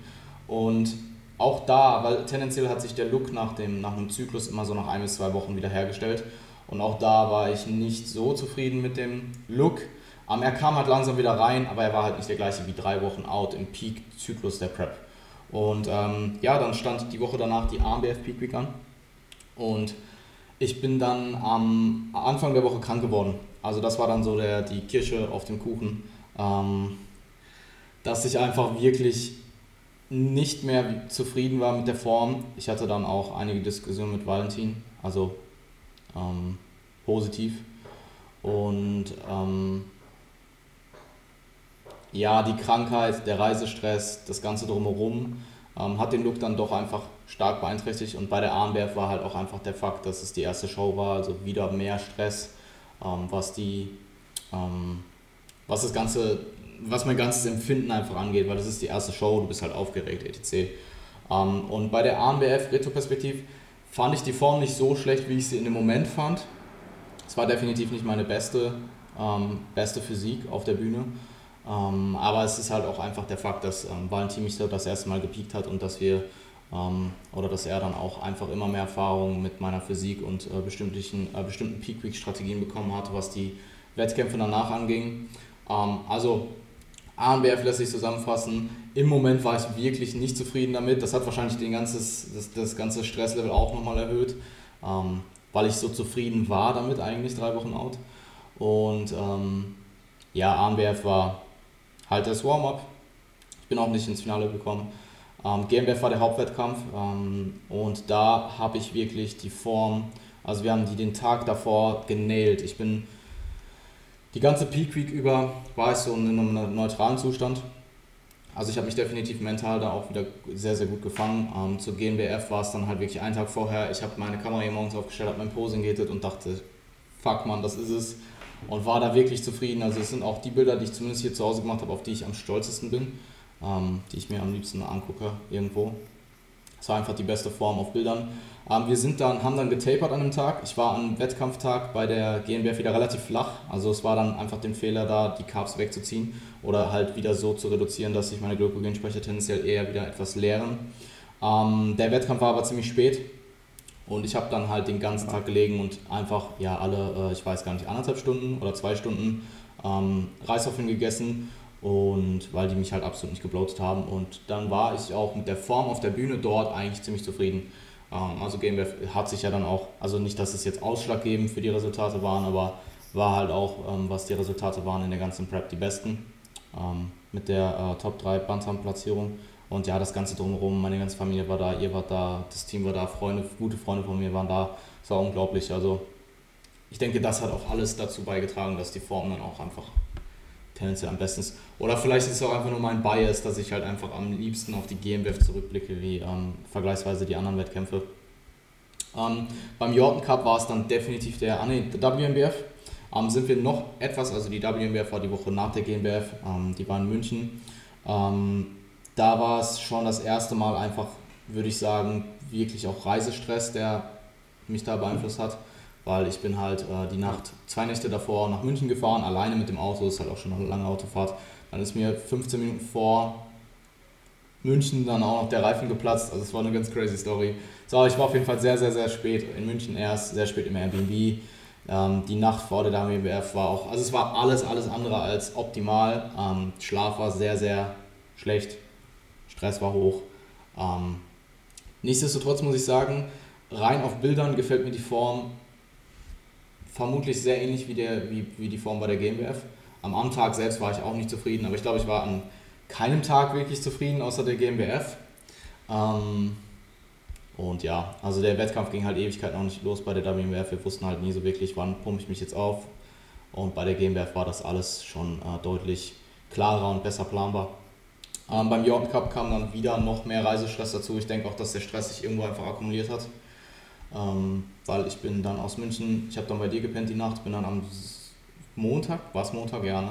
Montag, Montag bin ich zurückgefahren. Ja. ja, Montag bin ich zurückgefahren, war dann um 16 Uhr zu Hause und am nächsten Tag um 10 Uhr ging mein Flieger nach äh, Washington DC. Also es war super crazy. Ich habe ja auch gar nicht, also ich hatte so viel Zeug für München mit, dass ich auch noch gar nicht gepackt hatte und so weiter. Musste dann noch alles erledigt werden. Und ja, das war halt einfach komplett crazy. Also ich habe mich dann im Jordan Cup dort auch im Airbnb wieder ziemlich gut gefangen, habe meine Woche strukturiert. Ähm, aber da würde ich auch sagen, die drei Wochen Marke war auch die Marke, wo mir dann auch einfach das Training gefehlt hat, weil wir im, äh, in den Peak Weeks ähm, das Trainings, äh, den Trainingsumfang, ähm, einfach den, die Destruktivität des Trainings auch runtergefahren haben, einfach um Stress zu reduzieren. Das hat mir aber dann nach drei Wochen einfach den Look auch etwas gezogen. Also ich bin da, würde ich schon sagen, gefadet. Ähm, und dann war eben auch noch dieser 7-Up-Fail, dass ich mir drei 2 Liter Flaschen 7-Up gekauft habe und eine davon Mountain war. Hä? Mountain Dew. Ja, voll, genau, Mountain Dew. Ähm, drei Flaschen Mountain Dew gekauft habe. Zwei Liter Flaschen aus den Staaten, so riesige Flaschen. Und ähm, ich habe halt im Nachhinein wirklich nochmal nachgeschaut und ich bin, ich, ich greife ja nicht zu den normalen Mountain Dew, sondern zu der, Diet, zu der Diet Mountain Dew. Und ich habe von den drei Flaschen, die ich gekauft habe, waren zwei Diet und eine war regulär. Und die Diet, eine Diet habe ich safe früh in der Woche getrunken, aber die eine reguläre halt auch irgendwann. Und das war halt die Peak Week des Jordan Cups. Es waren halt, ich weiß nicht, 150 ähm, Carbs oder so, die ich mir da wahrscheinlich relativ akut, weil ich zu der Zeit auch, auch ziemlich viel Getränk, äh, am Leitgetränk konsumiert habe, relativ akut zugeführt habe. Und klar, das war jetzt nicht ausschlaggebend für einen extrem besseren oder extrem schlechteren Look beim Jordan Cup, aber ähm, ich denke schon, dass das irgendwo ein, äh, eine, eine, Rolle gespielt hat, vor allem eben auch mental, weil ich habe halt dann irgendwann gemerkt, fuck my life, ich habe mir hier gerade ganz reguläre Mountain Dew einfach literweise reingekippt so. Und ähm, ja, so, äh, ja, es waren alles coole Wettkämpfe, ich würde alle nochmal machen, aber ähm, die Form war am besten bei der GmbF und bei der WMBF und bei Worlds war es dann halt auch einfach die, ähm, ich war dann zwei Wochen wieder in Deutschland Training nach den ganzen Peak Weeks war halt auch nicht so on point. Ich habe definitiv Performance verloren. Nicht unbedingt aufgrund von ähm, Muskelverlust, sondern einfach, weil ich die Lifts lange nicht ausgeführt habe. Also ich kann mich erinnern, ich bin da in die Beinpresse zurückgegangen und habe da 40 Kilo weniger für 5 Reps weniger äh, ausgeführt. Also wirklich massiv. Einfach, weil ich die vier Wochen nicht gemacht habe. Und ähm, dann halt wieder das Hin und Her nach New York und so weiter. Die Organisation vom Wettkampf war auch wirklich nicht gut. Also wir haben da stundenlang gewartet. Wir waren von 5 Uhr morgens bis 3 Uhr morgens quasi da. Das Tanning war auch extrem früh und so weiter. Und ähm, das sind jetzt alles keine Excuses oder so, weil jeder muss damit irgendwie umgehen und alle haben die gleichen Variablen. Aber das sind halt so Sachen, die potenziell für einen in Anführungsstrichen perfekten, die einen in Anführungsstrichen perfekten Peak halt einfach sehr schwierig machen. Und bei Worlds war ich definitiv gefadet. Also da war der Look auf gar keinen Fall äh, so crispy wie bei der GmbF oder der WMBF. Safe nicht. Also das kann ich jetzt auch im Nachhinein rational betrachten, wenn ich mir die Bilder anschaue, hundertprozentig zu sagen. Also, was würde ich daraus, was lerne, was lerne ich daraus? Anders pieken, vor allem im Training. Also ich denke, Valentin hat alles richtig gemacht. Ähm, aber ich würde retroperspektiv wahrscheinlich die AMBF durchtrainieren damit ich ähm, zum Jordan und dann halt ab der GNBF halt nicht mehr weiter trainieren, logischerweise. Vielleicht bei der WNBF wieder regulär trainieren und beim Jordan Cup dann wieder nicht oder Worlds, je nachdem, was dann, wo die Priorität auch auf den Wettkämpfen liegt. Aber bei der AMBF hätte ich ziemlich wahrscheinlich weiter trainiert regulär. GmbF hätte ich ganz normales Peak Week Trainingsprotokoll gefahren, um dann potenziell am besten bei der GmbF zu sein. Und ich denke, dann hätte ich den Look zumindest bis zum Jordan Cup auch besser konservieren können, auch wenn ich dann mhm. nicht mehr regulär trainiert hätte, sondern mein Peak Week äh, Pump Training absolviert hätte.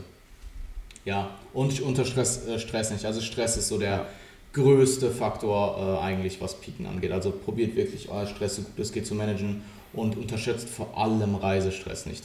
Also ich hatte einige Situationen und ich bin damit sehr, sehr, sehr gut umgegangen in der Prep.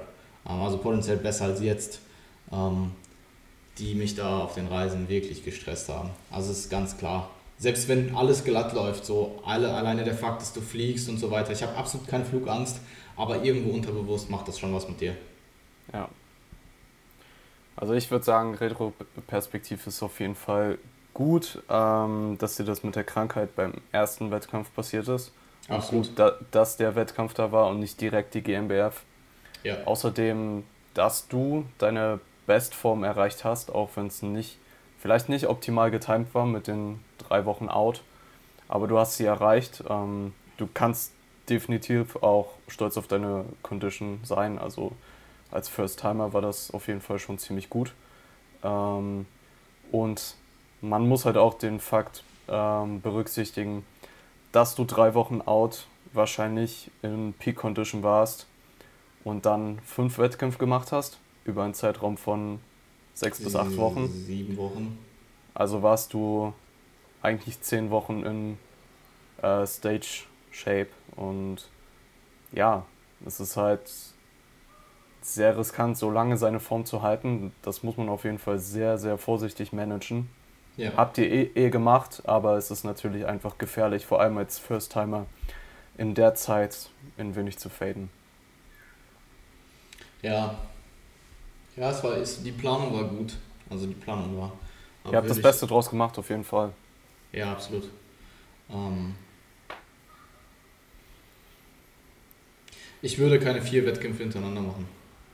Mhm. Ich würde maximal drei Wettkämpfe hintereinander machen. Ja. Yes.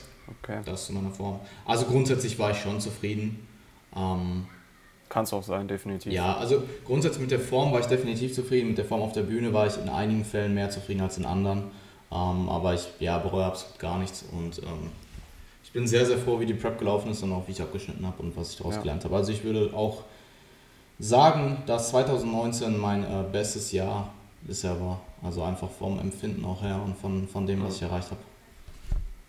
Ja, kann ich zustimmen. Okay. Ah, cool. Ja, ja, nächste Frage. Ähm, ich würde da einfach mal mit dir anfangen und zwar ähm, Johnny Leva hat gefragt, vielleicht könnt ihr mal über euren Werdegang sprechen, ähm, sprich, wie seid ihr in das ganze Game gekommen? Habt ihr vielleicht Lizenzen erworben? Ähm, sind diese überhaupt erforderlich, hat er auch gefragt. Und was hattet ihr rückblickend am Anfang eurer Coaching-Karriere oder, also Coaching ist in, in der Klammer, ähm, Karriere anders gemacht? Also, ich denke, er geht jetzt einfach auf unsere Karriere aus und in deinem Fall halt deine akademische ja. Karriere, die jetzt angefangen hat, und in meinem Fall halt die Coaching-Karriere. Ja. Ähm, ja, wie du schon sagtest, also Coaching-Karriere, ähm, ja, ich coache auch nebenbei, aber das ist definitiv ähm, nicht die oberste Priorität, sagen wir es so. Ähm, über das, was wir zusammen machen, beziehungsweise ähm, inwiefern unsere, unser Arbeitsverhältnis besteht, hatten wir schon, glaube ich, in der letzten Folge so besprochen. Und damit hat es eigentlich auch dann angefangen, ähm, halt auch, ja, ich sag mal, in das Geschäftliche so ein bisschen sich zu übertragen. Also klar, am Anfang ähm, selbst angefangen zu trainieren, ähm, dann auch relativ schnell, ähm, finde ich zumindest. Also ich habe mich relativ schnell halt auch ähm, versucht, so viel wie möglich zu belesen, einfach weil es mich unheimlich interessiert hat. Mhm. Ja, es hat einfach angefangen und ich wollte immer mehr und mehr und mehr wissen. Und ja, dann stößt man halt auf Leute auf Social Media, ähm, die ähnliche Interessen haben, ähnliche Denkweisen auch haben. Und dann hat, haben wir uns ja auf der API-Konferenz das erste Mal persönlich getroffen, ähm, was natürlich auch so ein Ding war. Also ich bin damals da alleine hingefahren, also hingeflogen nach London. Das war natürlich auch so ein Schritt. Ähm, klar, es äh, verfolgt man die ganzen Leute auch im Internet, aber dann persönlich da auch hinzureisen, sowohl das finanziell zu investieren, als auch überhaupt ähm, ja, da hinzureisen. Ähm, ich glaube, ich war da 18 oder 19, nee, 18 war ich, ähm, ja, bin ich halt nach London geflogen für das API-Seminar. Und seitdem hat es halt gestartet. Ähm, Lizenzen, was Trainer äh, angeht, habe ich nicht. Ähm, ich kann da halt nur auf meine akademische Laufbahn, naja, ähm, ja, einfach auf mein Studium hinweisen, was ich mache. Bachelor of Science in Ernährungswissenschaften, ähm, was nicht direkt unbedingt mit Bodybuilding zu tun hat, aber schon im gewissen Maße. Es wäre natürlich ähm, auf jeden Fall ein Traum von mir, das beides ähm, so gut es geht vereinen zu können. Also Ernährungswissenschaften wirklich direkt in Bezug auf Bodybuilding ähm, durchführen zu können. Ähm, und ja, so viel dazu. Also Karriere würde ich noch in Anführungszeichen setzen. Ja, ich meine, du kannst halt einfach darauf verweisen, was du dir alles autodidaktisch angeeignet hast. Und ja. ähm, ich sag mal so zu Lizenzen, also eine klassische, ähm, die ganzen klassischen Trainerlizenzen. Mich hat noch nie, noch wirklich noch nie jemand gefragt, ob ich eine äh, B-Lizenz habe oder sowas. Noch nie. Ähm, was jetzt nicht heißt, dass eine B-Lizenz oder eine Trainerlizenz generell schlecht ist oder dass man die nicht machen sollte. Ist vielleicht als Basic gar nicht schlecht. Auch wenn ich mir, soweit ich weiß, auch wenn ich, soweit ich weiß, äh, da relativ viele Dinge bei sind, die vielleicht nicht im aktuellsten Stand anstehen. Aber ich denke so, wenn du wirklich gar kein Wissen hast und grundlegendes Basiswissen zu bekommen, ist vielleicht eine Trainerlizenz gar nicht schlecht. Oder nicht vielleicht, ist eine Trainerlizenz vermutlich nicht schlecht. Ähm, und ja, das zu Lizenzen. Äh, Lizenzen können definitiv Sinn machen, ähm, nur würde ich da vielleicht nicht den deutschen Trainerschein machen, sondern mich vielleicht eher in ähm, Richtung äh, SBS oder ähm, wie heißt das? Mentorship. Ja, ich meine, SBS habe ich halt selber gemacht, also damals Shredded by Science, mittlerweile äh, Person Trainer Collective. Ja. Ähm, kann ich auch definitiv weiterempfehlen, haben auch unzählige Leute ähm, durch mich angefangen. Also ich habe die Codes dann teilweise vermittelt. Ich habe keinen Code mehr an der Stelle. Ich kann, also ich kann nachfragen für euch, aber ähm, ähm, das war halt einfach damals, da Luke mich ähm, in dieses Ambassador-Team Ambassador geholt hat. Das war halt einfach ein Code für Freunde. Ich habe dafür auch nie was bekommen oder so. Das war einfach für mich, weil die Jungs mich so viel auch unterstützt haben. Ähm, war für mich einfach ein No-Brainer, das weiter zu empfehlen. Also es war auch eine der wenigen Sachen, die ich wirklich öffentlich so empfohlen habe, äh, was jetzt Produkte oder so angeht. Und ähm, ja, rückblickend, ähm, ich habe damals äh, nach der Schule eine Ausbildung zum äh, Sporttherapeuten angefangen. Ähm, die ging, also die ging halt eigentlich drei Jahre, aber ich habe die nach, ich habe nach sechs oder sieben Monaten relativ starke gesundheitliche Probleme bekommen. Und es war damals ähm, einfach Haut, also ich habe ähm, extreme Extreme bekommen ähm, ich war zu der Zeit mental einfach in absolut keinem guten Zustand. Also ich habe mich, ähm, ich habe halt einfach das, was ich dort gemacht habe, nicht gerne gemacht. Ähm, das war halt mehr so ein Ding, hey, ähm, nicht unbedingt um meine Eltern zu ähm, erfreuen oder ja, es war halt einfach, ich hatte keine wirkliche Findungsphase nach der Schule. Und ich denke, gerade für Leute, die nicht wirklich wissen, was sie machen wollen, ist es durchaus sinnig, bestimmte Sachen auszuprobieren, mehrere Sachen auszuprobieren, vielleicht auch ähm, eine Zeit lang zu reisen, einfach Dinge zu erleben, um vielleicht auch dann wieder Inspiration zu sammeln, was sie wirklich machen wollen. Jetzt nicht diese typische äh, ein, ein Jahr nach dem Abi saufen Reise, sondern halt irgendwas, was ähm, ja, wo ihr euch ähm, wo ihr euren Horizont halt erweitern könnt. Und ähm, Ich habe dann damals so viele Fehlstunden dort akkumuliert. Also ich hab, war dann auch im Krankenhaus teilweise kurz, kurz deswegen, ich glaube fünf oder sieben Tage. Ähm, das hat in so vielen Fehlstunden halt langfristig ähm, ähm, resultiert, dass ich die Ausbildung hätte neu beginnen müssen. Also es war zwar alles attestiert, aber da gab es halt keinen Kompromiss. Und für mich war halt dann klar, hey, ich mache das nicht nochmal, weil ich will es ich eigentlich eh nicht machen. Und ähm, dann hatte ich halt bis zum Sommer Zeit, das war so Februar, März bis Sommer, bis halt wieder potenziell was Neues angefangen hätte. Und in der Zeit habe ich mich halt umgeschaut, hey, was kann ich machen? Und zu dem Zeitpunkt war ich aber schon extrem into Training und Ernährung. Also ähm, ich habe 2018 wirklich so den kompletten Switch gemacht vom Sophie zum Bodybuilder quasi. Also da komme ich auch gleich noch drauf zurück. Ähm, wir haben noch eine andere Frage. Ähm, aber ich war da schon zwei Jahre in der Materie und eigentlich alles in meiner Freizeit hat sich darauf berufen, dass ich mir wirklich so wie du, so viel wie möglich angelesen habe. Ähm, ich habe auch damals ziemlich schnell 3MJ entdeckt ähm, und Helms. Da bin ich auch ja. sehr, sehr dankbar für, dass ich das so schnell entdeckt habe und so wenig Bro Science quasi mitgenommen habe, weil viele haben den Weg, Same. dass sie zwar dann auch irgendwo ähm, evidenzbasierte Quellen herziehen, aber halt diverse Jahre vorher halt erstmal den ganzen Bro-Weg mitgemacht haben. Das habe ich relativ kurz, also der war bei mir nur ziemlich kurz.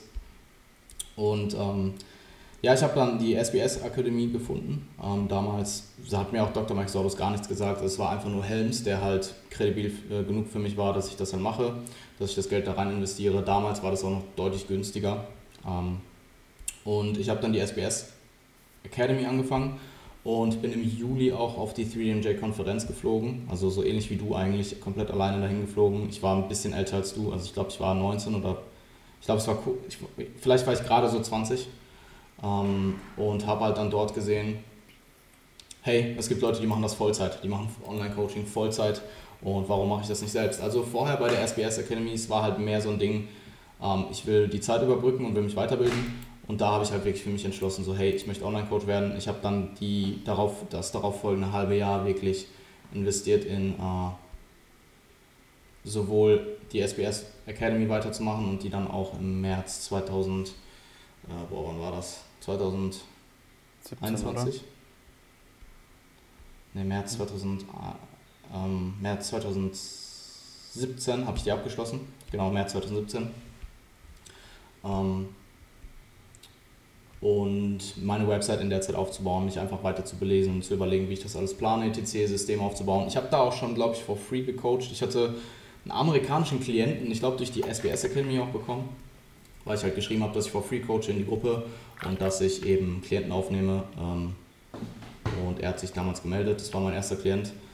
Und den habe ich, glaube ich, ein halbes Jahr for free gecoacht und habe ich 2017 mein Business quasi released mit der Website und so weiter, habe alles öffentlich gemacht. Es war auch damals ein ziemlich großer Schritt für mich, mich überhaupt so krass in die Öffentlichkeit zu stellen, muss ich sagen. Also wirklich eine Webseite zu launchen, auf Social Media halt wirklich aktiv zu sein. War halt schon ziemlich krass, weil zu dem Zeitpunkt zum Beispiel auf Instagram sind mir eigentlich alle, nur alle meine privaten Freunde gefolgt und jetzt nicht, äh, ich hatte halt noch keine Reichweite oder sowas. Und ähm, 2017 habe ich mein Business gelauncht und seitdem, ja, ähm, habe ich eben das gemacht, was man als Online-Coach so macht. Ähm, Content produziert, Coaching offensichtlich praktiziert, also Erfahrungs-, ich würde fast sagen, so seit 2018 ähm, ist, der, ist meine Kompetenz als Trainer deutlich durch Erfahrungsanstieg gestiegen und jetzt nicht unbedingt durch viel, viel, viel mehr Wissen, was ich mir angelesen habe.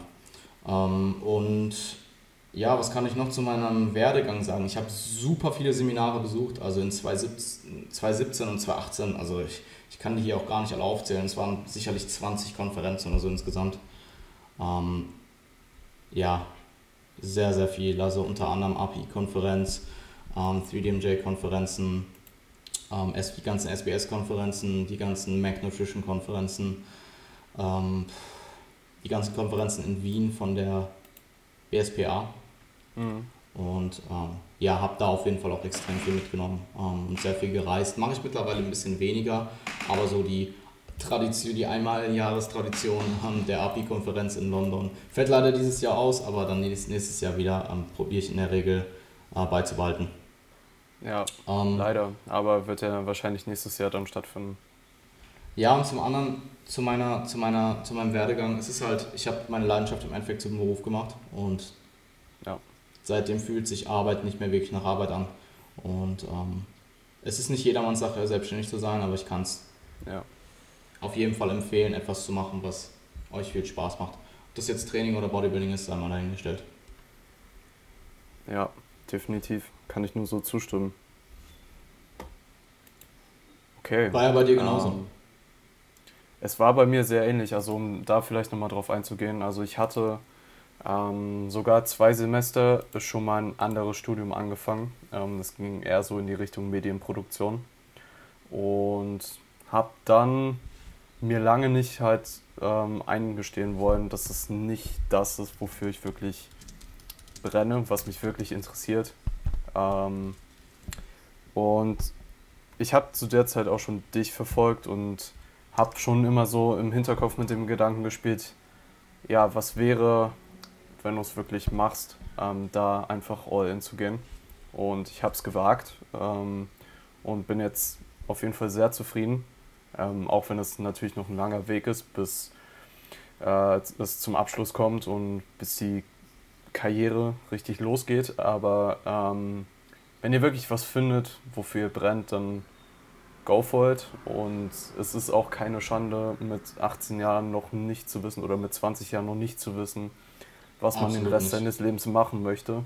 Ähm, eine gewisse Findungsphase ist sehr natürlich. Ich hatte sie, du hattest sie und ja, es macht euch definitiv nicht zum schlechteren Menschen. Ich finde es eher problematischer, irgendwas den Rest seines Lebens machen zu müssen, ähm, worauf man keine Lust hat, als eventuell Absolut. potenziell für eine gewisse Zeit so ein bisschen ja, Ungewissheit zu haben, aber dann dafür, wofür wirklich brennt, all in zu gehen. Kann ich so unterschreiben? Nee, auf jeden Fall. Ähm, ja. Das zum Werdegang. Ähm, die nächste Frage kam auch von. Espre nee, stimmt ähm, gar nicht. Espresso Ghetto, die zweite, ja. Ja, genau. Ähm, ab welchem Alter seid ihr ready gewesen, all in für Bodybuilding zu gehen? in Bezug auf den Alltag, Meals, Schlaf, Habits, aber auch spezielle Events, Urlaub, Partys, Feiern, Geburtstage und andere soziale Events. Habt ihr für euch einen guten Mittelweg mit angemessenen Trade-offs gefunden und seid ihr oft den Film gefahren und habt durchgezogen? Liebe Grüße, Espresso Ghetto. Liebe Grüße zurück. Yes, liebe Grüße zurück. Ähm, bei mir war es so ziemlich mit 18 vom einen Extrem ins andere. Also vom jedes Wochenende zweimal raus. Auch ziemlich exzessiv zu, ich mache gar nichts mehr und fahre halt den äh, Clean Eating äh, sechsmal die Woche Bodybuilding-Film. Ähm, bin dann aber halt relativ schnell auf äh, zum Beispiel solche ähm, Methoden wie Flexible Dieting gestoßen, durch damals 3DMJ. Und ähm, somit war die Ernährung relativ schnell so, dass ich halt Macros getrackt habe. Klar ist das jetzt nicht voll flexibel, also ich habe mich dann noch relativ lange ähm, oder ja, ich bin auf jeden Fall eine Zeit lang nicht außerhalb essen gegangen, weil, oder zumindest deutlich weniger, weil ich es halt einfach nicht einschätzen konnte. Mhm. Ähm, aber das hat mir zumindest schon mal die Freiheit gegeben, so ziemlich alles zu essen, was ich wollte.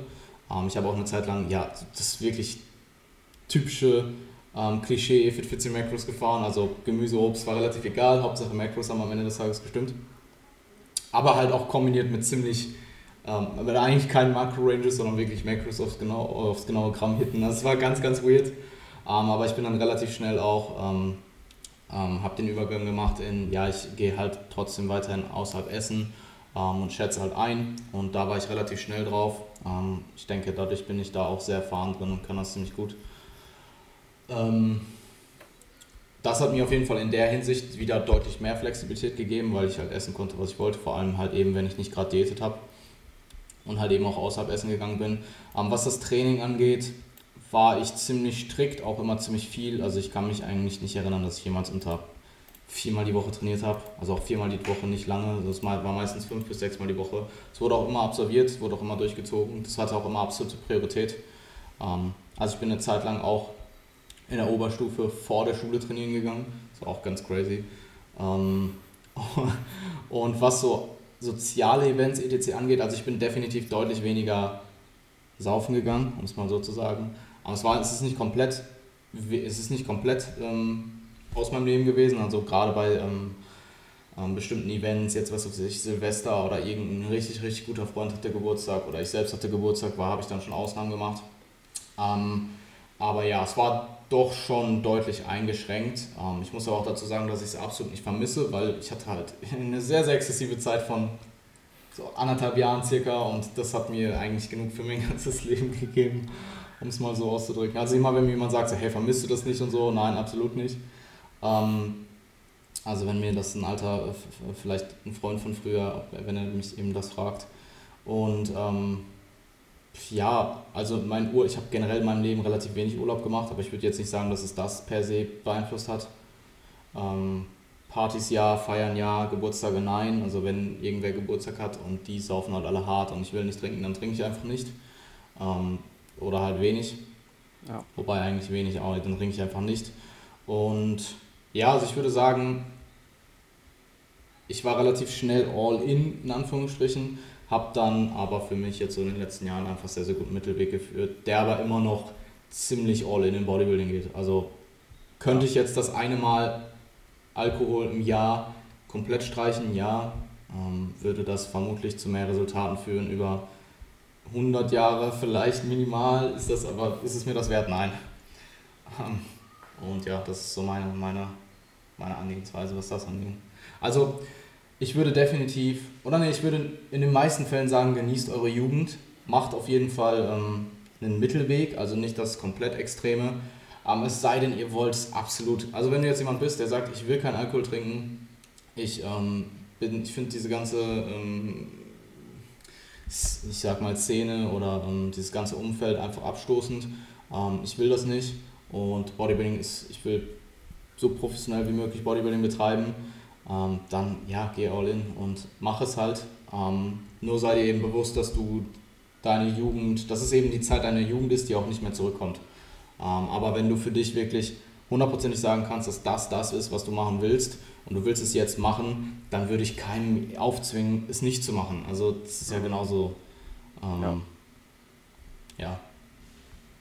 Ja, ich denke, All-In ist einfach auch so eine Definitionssache und sehr individuell. Absolut. Ähm, in gewisser Weise denke ich, dass man irgendwie beide Extreme erlebt haben sollte, um den Unterschied zu kennen. Also mhm. sowohl mm. I don't give a fuck, ähm, saufen jedes Wochenende, aber vielleicht, vielleicht, auch, vielleicht auch den Jay Cutler Lifestyle, um dann für sich das Mittelmaß zu finden. Ja, ist guter ähm, Ich will da vielleicht auch nicht unbedingt Empfehlungen geben, aber ich schätze mal, wenn du dich durch das Bodybuilding-Leben oder diese Prioritäten eingeschränkt fühlst, ist es vielleicht einfach das nicht wert, weil letztendlich wirst, werden die wenigsten IFBB Pros. Und wenn du dich wirklich extrem ähm, restriktiv ernähren musst, ähm, hast du extreme Probleme mit der Adherenz, denkst dir immer, boah, ich wünschte, ich könnte da jetzt mitgehen und damit saufen. Ja, das muss man halt für sich wissen. Ähm, ich denke, wir sind beide Typen, die auf jeden Fall soziale Interaktion ähm, schon brauchen, wie jeder Mensch und definitiv auch offen sind. Und Nein. Nein, Bodybuilder brauchen das nicht. Nein, aber was ich damit sagen will, ähm, dass man halt für sich ein Mittelmaß finden muss ähm, und dass nicht äh, der eine das machen kann und der andere das. Also, also ja, ich habe jetzt gerade so ein bisschen den Faden verloren, worauf ich eigentlich hinaus wollte. Ähm, aber ich denke, es ist halt wichtig, die Erfahrung zu machen und sich auch nicht so unter Druck setzen zu lassen. Ähm, ich habe es gerade auch gemerkt, so am Anfang des Studiums hat man natürlich so viele soziale Events, ähm, wo es natürlich auch um Alkohol und Feiern gehen geht. Und da vernünftige Trade-offs zu treffen, ähm, ist, denke ich mal, essentiell, um einfach auch sozial den Anschluss zu finden. Und ist definitiv wert und die marginalen Einbußen, die du eventuell hast, dadurch, dass du Alkohol konsumierst, weniger schläfst, etc., ähm, waren es mir auf jeden Fall wert. Ähm, und deswegen, also finde für dich den Mittelweg, aber wenn du dich wirklich eingeschränkt fühlst, würde ich das Ganze nochmal überdenken. Ja, also es ist sehr individuell. Ich denke, ähm, die meisten fahren sehr gut mit einem Mittelweg und dann gibt es eben vielleicht manche Leute, die wirklich nur glücklich sind, wenn sie alles auf Bodybuilding abstimmen. Und es war bei mir definitiv auch eine gute Zeit auch so. Also ich kann mich ja, man muss das, man muss das erleben auf jeden Fall. Ich da bin ich auch voll dafür, dass man beides erfahren haben muss, um wirklich den Mittelweg treffen zu können, weil wenn du es nicht erfahren hast, äh, wirklich mal für eine gewisse Zeit wirklich Priorität darauf zu legen, dann ja, ist es halt auch schwer einzuschätzen.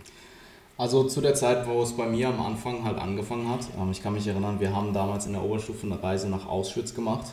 Und ich habe in der, ich habe mir, ich hatte so eine riesige Sporttasche, also die war wirklich riesig. Und ich habe da alles mögliche an Lebensmitteln reingepackt und habe diese riesen Tasche mitgenommen und äh, bin halt auch vor jedem Tag, also wir hatten ja eigentlich den ganzen Tag halt irgendwelche Kurse oder halt so bis frühen Abend Und ich bin halt morgens um 4 Uhr aufgestanden und mit dem Taxi in ja. Polen halt zum Gym gefahren so. Und hab dann da trainiert. Fünfmal die Woche oder so. Also ja, es, ich habe auf jeden Fall das eine Extrem auch mitgemacht. Und ja. ich würde sagen, so von außen für einen, ich sag mal in Anführungsstrichen normalen Mensch ist das, was wir jetzt ja machen, auch noch ziemlich extrem.